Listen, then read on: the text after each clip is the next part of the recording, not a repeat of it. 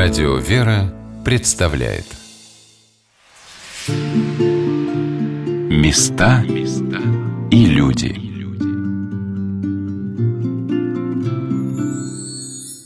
чего начинается Родина? С картинки в твоем букваре С хороших и верных товарищей, живущих в соседнем дворе. А может, она начинается с той песни, что пела нам мать, с того, что в любых испытаниях у нас никому не отнять, с чего начинается Родина.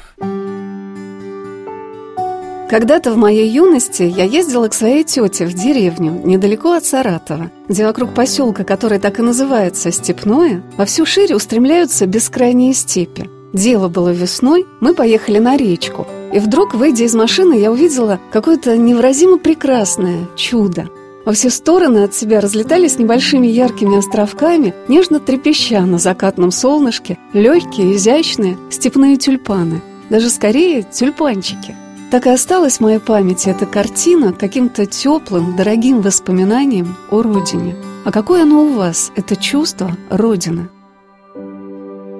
Здравствуйте, дорогие друзья! У микрофона Анна Шалыгина. Сегодня мы снова отправляемся с вами в село Рыбушка Саратовской области, где при приходе храма Рождества Христова создана приемная семья, в которой семеро мальчишек стали одной большой дружной семьей вместе со своей мамой Евгенией Черных. Наша летняя встреча с купанием в рыбушке, долгими полночными разговорами под таким низким и наполненным миллионами звезд саратовским небом закончилась совершенно неожиданно. Саша Борисовский, один из младших, как их называют в семье, взял книжку стихов о родине, торжественно объявив заглянувшей в зал маме, что мы тут разговариваем о поэтах. А вот родина поет Зинаида Александровна, слышали? Слушайте, если скажут слово «родина», сразу в памяти встает старый дом в саду, смородина, толстый тополь у ворот, и реки березка скромница, и ромашковый бугор, а другим, наверное, вспомнится свой родной московский двор. В ложах первые кораблики, где недавно был каток и большой соседские фабрики, громкий радостный гудок. Или степь от маков красная, золотая целина. Родина бывает разная, но у всех она одна. Красивая? Очень. Самым удивительным в этой семье, образовавшейся 10 лет назад, является то, что мальчишки, совершенно разные и не похожие друг на друга, в чем-то очень напоминают свою маму, Женю. Кто-то также открыто улыбается, кто-то также ответственно читает молитвы, кто-то также радостно зовет к столу. Собравшиеся здесь, в этом большом, уютном рабушанском доме, и затем переехав учиться в Саратов, или на московском вокзале, отправляясь из одного путешествия в другое, они везде одна семья. Хотя чем старше, тем более серьезно подходят к этому вопросу, осмысливая его с разных сторон – но чтобы поближе с ними познакомиться, я попросила самого старшего из этой семьи, Василия Дубровского, который в этом году заканчивает школу, рассказать о своих братьях. Нет, я уважаю, очень уважаю чужие взгляды и чужие приоритеты, и чужие таланты. То, что я знаю, что Максим рисует хорошо. Я, конечно, не скажу ему в лицо то, что он прекрасно рисует. Но когда будут другие люди, которые попросят из нарисовать кого-то, но будут конкуренты из других, я скажу, что Максим самый лучший художник. Максим Галкин в прошлом году окончил девятый класс. С отличием закончил художественную школу и поступил в Саратовское художественное училище имени Боголюбова на живописное отделение. Но оказывается, что его таланты не ограничиваются только увлечением живописью. Ну, Максима талант. У него талант такой, хочу и надо, все. Значит, если он захотел, то он этого добьется непременно. Но в какой-то сфере это может быть плохо, а в какой-то может хорошо. Но мы надеемся, что он только в хорошей будет применять это. То есть, если он чего-то захотел, то будет этого добиваться, добиваться, добиваться. То есть, он ему понравилось кататься на роликах. Он лучше всех начал кататься на роликах из нас.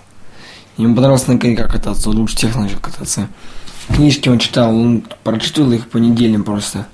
Ему нравилось читать. Так что, мне кажется, вот эта его целеустремленность, если он будет направлять ее в правильное русло, то у него все будет отлично.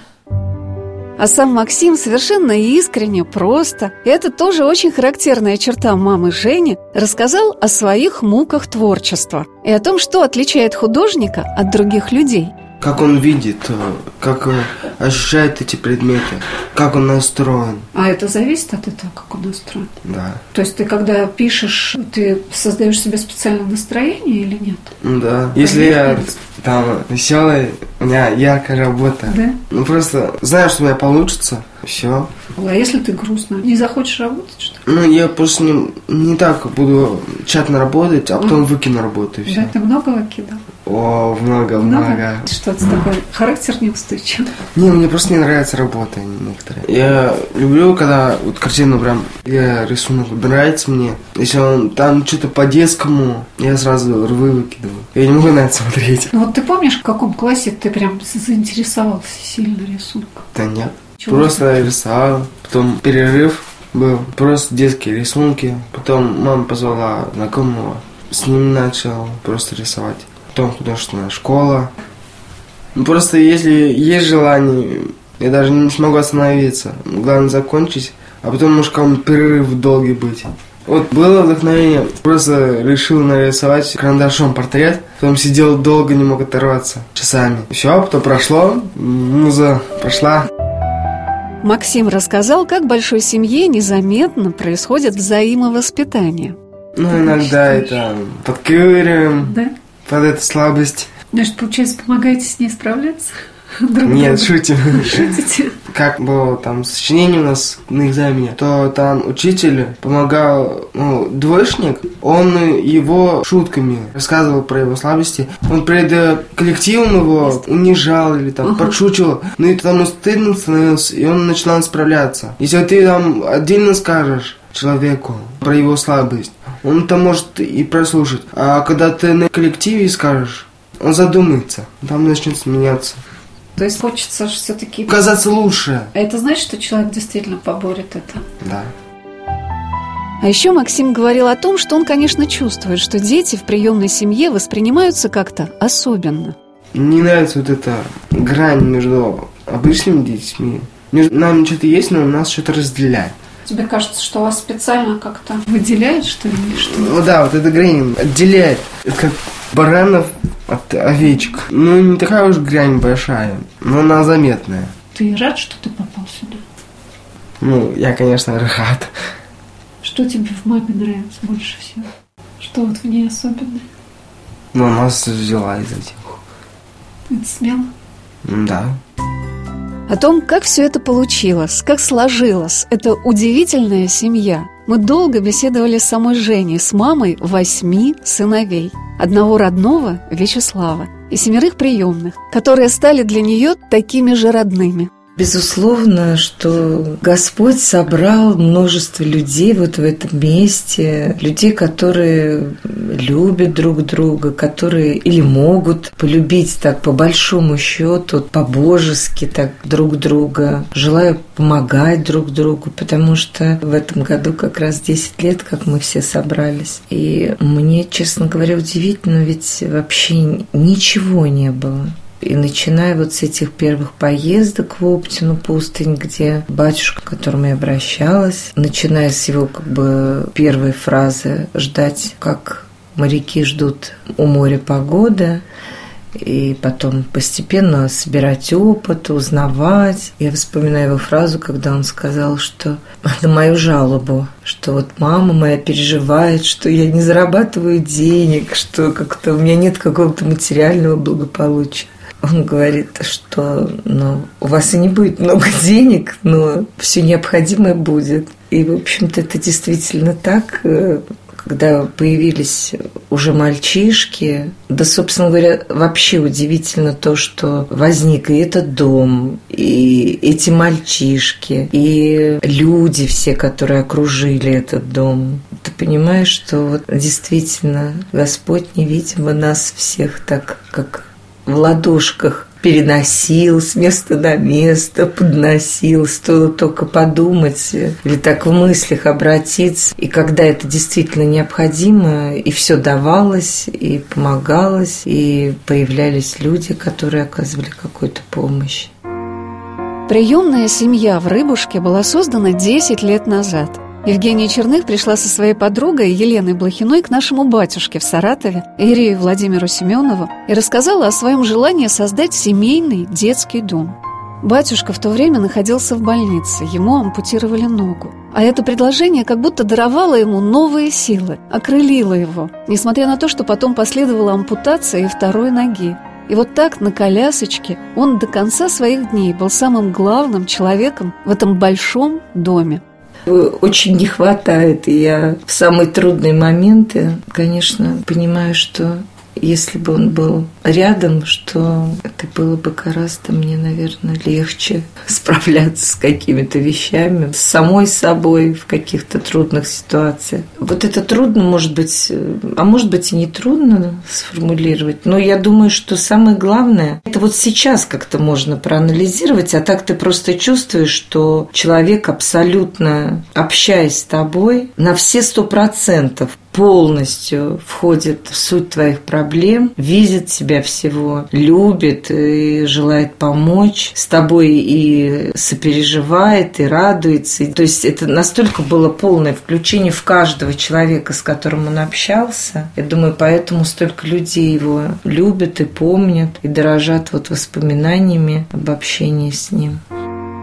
В те годы, когда проходило наше воцерковление, мы все, актеры театра Академии театральных художеств в городе Саратове, обращались к отцу Владимиру как к своему духовному наставнику. И батюшка с каждым из нас общался, как будто ты был для него самым близким и родным человеком. Вот что вспоминает о батюшке подруга и верный помощник Жени во всех ее делах и начинаниях Елена Блохина – он настолько связан с нами как-то со всеми. Не потому что он сам был творческим что, человеком, что? он уже был музыкантом когда-то. И потом уже в сознательном достаточно возрасте стал батюшкой. То есть он был очень живой по своей натуре человек, и он как бы не по-книжному так общался. Это самое, наверное, такое ценное вот такое качество, что он общался как личность, как человек.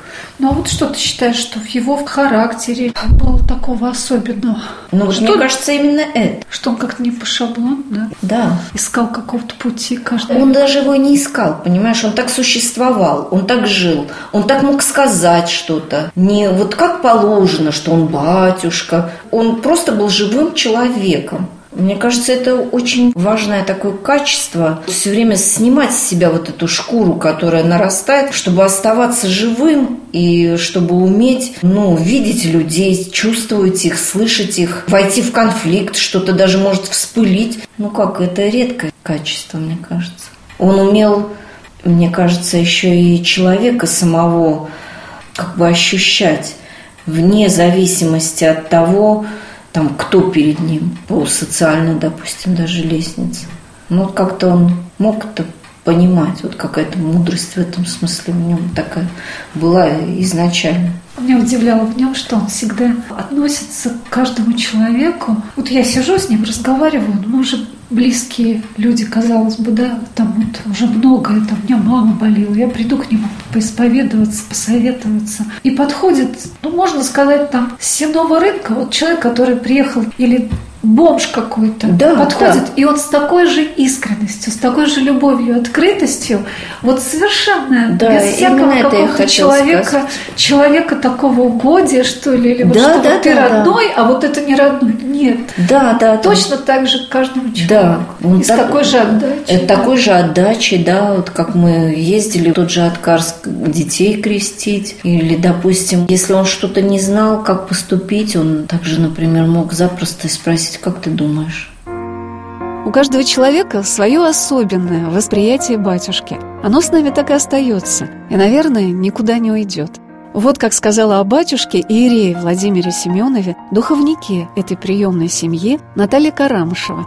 Наташа со своим мужем Сергеем работает и помогает в этой семье с первых дней ее создания был очень удивительный. Я помню, вот когда он приезжал сюда в гости, я не то что даже вот не могла там что-то, я не то что боялась, это такое было чувство, что вот когда батюшка приезжал, у меня так было на душе как-то вот радостно, весело, у меня аж мурашки. Вот, вот я как вот увижу, что батюшка приехал, у меня как-то аж вот такое ощущение было вот такой радости что от него такое случалось, прям такой благодать такая, что когда батюшка приезжал. Совсем другое вот становилось какое-то вот общение с ним, вот что очень такой был человек, конечно. Мудрый, хороший.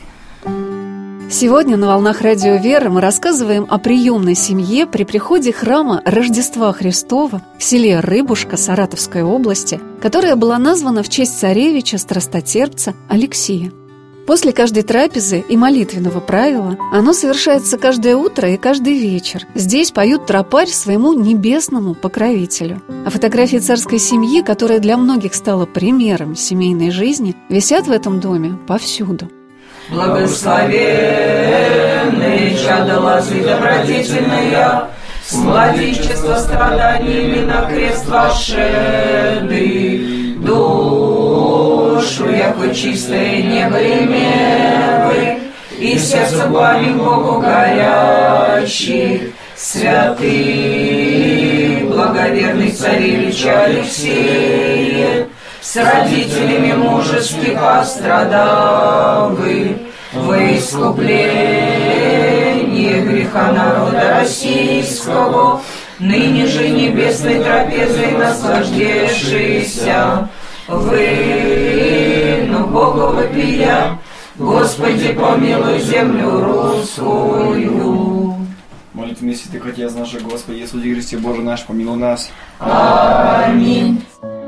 Как неповторим в любом доме свой семейный уклад. Каждый уголок дома в Рыбушке дышит каким-то неуловимым воздухом творчества, радости и свободы. И таким естественным, таким прекрасным завершением были наши посиделки в уютном зале под большим сборным портретом, сделанным из многих фотографий семьи царственных страстотерпцев, когда Саша Борисовский читал книжку с замечательной подборкой стихов о родине. А знаете этого Иосиф Уткин? Заздравная песня, что любится, чем дышится, душа, чем ваша полнится, то в голосе услышите, то в песенке припомнить. А мы споем о родине, с которой столько связан, с которой столько пройдено хорошего и разного. Тяжелое забудете, хорошее останется. Что с родиной сбудется, то и с народом станется. С ее лугами нивами, с ее лесами чащами, была бы она счастливою, а мы-то будем счастливы. И сколько с нею не пройдено, усталыми не скажемся, и песню спеть о родине с друзьями не откажемся. Красиво? Как в наших детях рождается, воспитывается, мужает чувство любви к родине? Из чего оно складывается? Одним из самых радостных для детей этого дома становится, конечно, путешествие. Их было, и дай бог, будет еще очень много в этой семье. Одной из поездок прошедшего лета для Василия и Родиона стало участие в крестном ходе в Екатеринбурге. Вот что рассказал об этом Родион Марковкин. Мы шли от храма на крови, это в центре Екатеринбурга храм. Как раз там нижний храм, это та комната, где была расстреляна царская семья. Храм над этим Ипатьевским домом построен. Ну, мы оттуда пошли в 3 часа ночи. Пошли, чтобы закончилось, мы пошли. И пришли сюда только уже в 8 утра. На каменную яму, да? Там монастырь мужской. Как и жизнь этой семьи, так и рассказ о ней не подчиняются никаким законам логики. Все не очень последовательно. Но вернемся к нашему желанию представить главных участников программы. Вот что сказал старший брат Василий о Родионе. В чем талант Родиона? То, что он не питает страсти вот к мелким таким наукам. Ну, как мелким, они большие, но вот которые ближе к нему, вот учеба, он ленится, да, но ему больше нравятся более такие мировые проблемы всего мира. Вообще, что касается мира. И он как бы учит, он знает все моря, все океаны, все реки, он знает все страны, он все знает. Флаг любой страны, показать любой страны флаг, и он скажет название. Его увлекает авто. То есть он модели машины знает. И не просто там значок Mazda, это Mazda, а скажет про нее напутствие. Типа вот я подойду к нему, говорю, он как мне Шкоду покупать или Мазду? Он говорит, и мне характеристику то и то и скажет, я послушаю и не промахнусь. У него такое более обширные знания, ему больше нравится. Но кому придет в голову учить флаги все? А он их все знает. Видишь, флаг он из Сербии, там, раз, и это тоже пригождается. Он очень энциклопедии любит про животных. То есть он такой, он берет очень много. Учиться не любит, вот как вот в школе, вот пример. Стихи там выучить, вот эти все вот мелкие. Он говорит, что типа он плохо у него с памятью. Да нифига у него не плохо с памятью. Столько флагов знает, столько знать марок машин, столько рек, столько стран. Какая у него память? Ленится просто. А еще Родион не просто интересуется животными, он их очень любит. Одним из увлечений Родиона являются его гонки с собаками, хасками. У нас Питомник. Павел Попов, Док Винтер. так называется они. У них 32 собаки. Родион с Яшей осенью были в сборной нашей, саратовской. Не были, а уже в сборной. В сборную вы перестали бегать, а осенью... Потому что у нас дела мало. Даже мы в Волгоград на соревнования ездили. Яша первое место В чем занял. заключается? Надо просто поспарить. в связке с собакой бегать.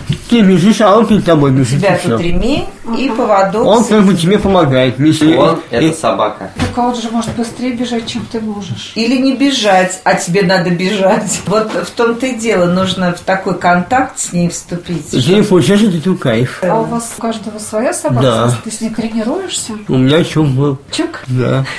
У меня серый. У Игоря Хрюша, у Саши и Юся. Юста. Они очень такие милые, они очень добрые, да.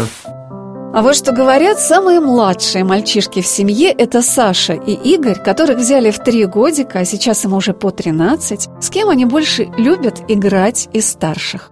С кем тебе проще общаться? С С кем ты дружишь? Родионом. С Родионом? А почему? Что он всегда везде помогает, любит нас. Родион, по-моему, имеет большое чувство ответственности за всех членов семьи. Ему важно все, что происходит в доме. Особенно он переживает за маму, когда она расстраивается. А вот что сказала сама мама Женя о том, что ее утешает и радует в отношении к ней мальчишек. Ну, например, когда Вася мне сделает чай с лимоном, поставит на блюдечко, положит, может быть, если есть там конфетку, и принесет мне там в- в комнату, в которой я нахожусь. Или, например, Родион, когда я сижу, плачу в обиде, он мне накапает корвалол и заботливо несет эту рюмочку. Встанет рядом со мной так, понимающе вздохнет, и только я глотну, он мне тут же запить дает водой. Мне очень запомнилось, как Наташа, которая занимается и хозяйством, и кухней, и помогает Жене с мальчишками, вспоминала, как мальчики начали называть Женю мамой. Они там вот даже, может, они там когда и ругаются, и дерутся, бывает, но все равно они привыкли, они, у них уже это их и семья. Мне так они относятся, например, вот кто-то уедет в лагерь, они уже там думают, что когда там Яша приедет с лагеря, или там, ну, кто-то куда-то уезжает, уже они, конечно, это уже они, это их семья. Ну, они маму сразу начали называть Женю Нет. мамой? Нет, как вообще? Сначала они все наз- называли Женя, но как-то так незаметно произошло, они сразу как-то все стали называть мамой. Ну, как-то вот их никто не заставлял.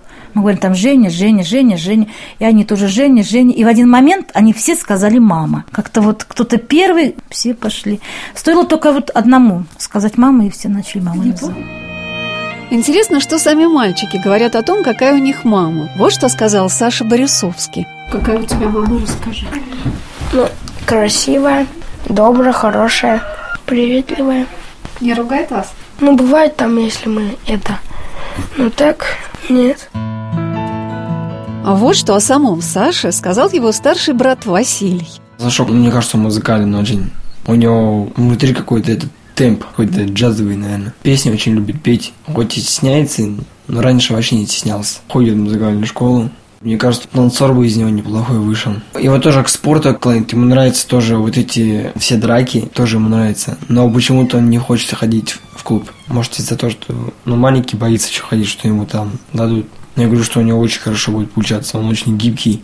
Ну, он, конечно, рассеянный, но если он соберется, он тоже, вот они с Игорем вместе, у них память хорошая, вот что мама выделяла, то, что она с мальчиками учила, как долго стихи. То есть пацанам не, не так давалось, как им. Они прочитают три раза, уже рассказывают его.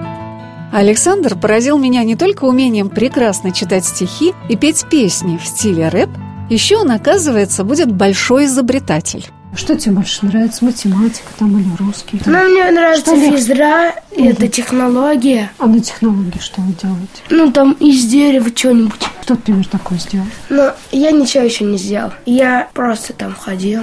А вот ты мечтал когда-нибудь, с кем ты уже хочешь быть? Да, изобретателем. Изобретателем? И что ты хочешь изобретать? Ну, не знаю, машины, во-первых, сам один. Ну, как бы машину такую, которую никто не изобрел еще. Но новая фирма машины. Так эту фирму надо создать? Да, создам фирму. Да? Здесь, в Рыбушке? Нет. А где? В Саратове. У меня будет свой, это, своя лаборатория, я там буду ее делать. Хочешь сделать какой-то новый марк? Да, и еще значок. У меня будет вот такой. Уже логотип придумал. Тоже получилось как клубочка, да? ну, ну да, типа. А как она будет называться, ты уже придумал? Нет. Неким. Будет такая машина, Неким. А вот что Саша вспоминает о путешествиях. Да, в Черногорию мы путешествовали на, на Волгу. А что тебе больше запомнилось? Вот ты что-нибудь помнишь, какое-то ну, там, очень интересно? Да, мы ели кукурузу, в кафе ходили какое-то, там тархун пили, еще в кафе к одной нашей знакомой ходили, там ели картошку фри. А где, в Черногории? Нет, уже здесь, в Саратове. Картошку фри. Еще, знаете, суши роллы? Ели? Да. А картошку фри? Вкусные? А ели гамбургер? А хот-дог? Вкусные, да? Очень. Котлетки там в хот-доге. Нам, кстати, мама делала хот-дог. Сама прям, причем. Домашний. А еще вы ели мороженое? Много раз? Ну да, достаточно. Оно тоже вкусное. Лед особенно тоже да. такой. Вкус сока. Оно и обычный тоже, да. А вы пили когда-нибудь Кока-Кола? Да. Вкусное тоже. Ну, знаете, то, что Родион, наш старший брат, говорит, то, что Кока-Кола делают из соков таракана. Ну да, так сказал. И ты поверил? Ну, нет. Ну, поверил, ну просто... Нет, я бы не поверил, потому что из сока таракана у него вообще, у него вообще сок какой-то, наверное, противный. Путешествий в этой семье было огромное множество. Конечно, главным событием стала поездка на Святую Землю. А еще путешествие в Черногорию и Абхазию. Очень важно в лагерь в Оптиной пустыне. А Василий вспоминает свое путешествие в этом году в лагерь в Крыму. Я выступаю за клуб «Патриот». А Хожу что это за клуб? Спортивный клуб «Патриот». В нем основное направление – это кикбоксинг. И от этого клуба у нас 25 человек поехало в Крым, Ялта? в Ялте. Там лагерь Сатер называется. И мы туда не как лагерские дети приехали, а приехали как спортсмены. Ну, как спортсмены мы каждый день вставали рано, часов в 7 и делали пробежку. Но самое, что мне понравилось, то, что мы давали мастер-класс всем детям лагерским. То есть мы учили их кикбоксингу, боксу, борьбе и показывали показательные выступления. А то есть мы представляли патриот. Ну, это при церкви или при храме? Вот, это при храме. Там всем руководитель был батюшка, отец Нектарий. Он сам очень хороший боец. Вот, и у него мастер спорта, наверное. Директор у нас был спецназовец, тоже православный. Он основал тоже этот патриот. Но не сошлось. Когда был один начальник, он разрешал. Ну вот я так понял. Когда второй начальник пришел, он уже не разрешил. Ему не понравилось. Вот скажите, а вообще вам нравится, когда чем-то с вами именно мужчина занимается и чем-то учит такому, пусть жесткому спорту, пусть там каким-то ну, экстремальным присутствует... там походом. Вот вы ездили. Ну да, нравится? мужское присутствие. Ну кто для тебя вот такой положительный герой? Герой, но чтобы прям я за ним все повторял. Но кумира не было. Нравились люди, и я видел, что мне тоже надо стремиться к чему они стремятся. Ну, на меня много производили впечатление директор наш клуба. Потом на меня производил впечатление актер один. Какой есть... не скажешь? Скажу. Мне нравился актер Сергей Безруков. Ну вот и все. Я вижу, что он в этой сфере преуспевает, и я смотрю, и мне тоже так хочется преуспевать. Конечно, для мамы Жени большой проблемой становится то, что мальчишки растут без мужского воспитания. Ну, во-первых, это не совсем так. Есть друзья, учителя, батюшки. Да и ответ на этот сложный вопрос находится сам собой. Ну, например, вот те люди, которые говорили, что но ведь это плохо воспитывать мальчишек там без отца. Вот сейчас, конечно, я понимаю, что вот сейчас настолько необходимо, чтобы они общались с мужчиной, которого там они будут и трепетать, ну, который будет как бы для них на самом деле главой, и за которым они бы наблюдали, видели, как он там примеру, к маме относится, вот эти отношения видели. Потому что изначально предполагалось, что, конечно, для них ну, наставник, наш духовник, священник является таким началом. Но поскольку вот так сложилось, что мы такой семьей именно живем, и я одна, то вот в данный момент, конечно, это трудно. Но в то же время я об этом спросила батюшку Воптина, и он тогда сказал, что ну ведь могло быть еще хуже, их мог вообще никто не взять. Ну, поэтому форма, которая у нас сложилась, что это все равно лучше, чем они были бы в детском доме. А вот что рассказал о том, кто стал для него первым учителем мальчишеских уроков Яков Гношев, который в прошлом году уехал учиться в Москву. Он стал курсантом Московского военно-музыкального училища имени Халилова. И знакомые наши тоже. Дядь Володя и нужда. Он нам показывал сначала, как правильно отжиматься, ну и пресс качать. Вроде приняли это. Сейчас все это помню, как он нам показывал, так же сейчас отжимаюсь. Дядь Сережа наш водитель. Он как гантели правильно тягать, подтягивать. Вроде тоже приняли. У нас есть они. Ну а дальше вроде мы с тренеров брали сами. А вот что Василий сказал о том, кого мальчишки считают по-настоящему родными, очень близкими людьми грустно лежит вот на Наташе, дядя Сережа и Лена очень люди такие близкие. И Ира с дядей Володей. Мне вот Лена и Ира, вот и Наташа, дядя Сережа, они как родные. Тоже я дядя Сережа прислушиваюсь как отцу. И всем ничего плохого никто не желает. И никто ничего не скажет такого. Так что я считаю их самыми, ну, самыми близкими. Конечно, вокруг этой семьи очень много прекрасных людей, которые заботливо и внимательно к ней относятся, помогают чем могут, радуются и переживают, и не устают восхищаться, какими самобытными, талантливыми и добрыми растут эти замечательные мальчишки. Об этом сказала подруга Евгении Юлия Горшкова. Но если судить по делам, то я просто смотрю, на вот этих мальчишек, особенно вот я недавно обратила внимание, был какой-то праздник, и они один за другим начали приходить из школы в белых рубашках, красавцы, такие спортивные. И у них есть, конечно, большие достижения в плане музыки, спорта, и они все такие умки. Но Женя, конечно, она устала, естественно, жалуется на то, что они там не убираются, не моют тарелки. Но это каждая мама может сказать. И я про своего сына могу сказать, что он не носит сумку, допустим, или еще что-нибудь. Но вот в принципе принципе, я смотрю на эту команду прекрасных парней и думаю, что все получилось. Хотя, конечно, минусы, плюсы, естественно, все это есть. Места и люди.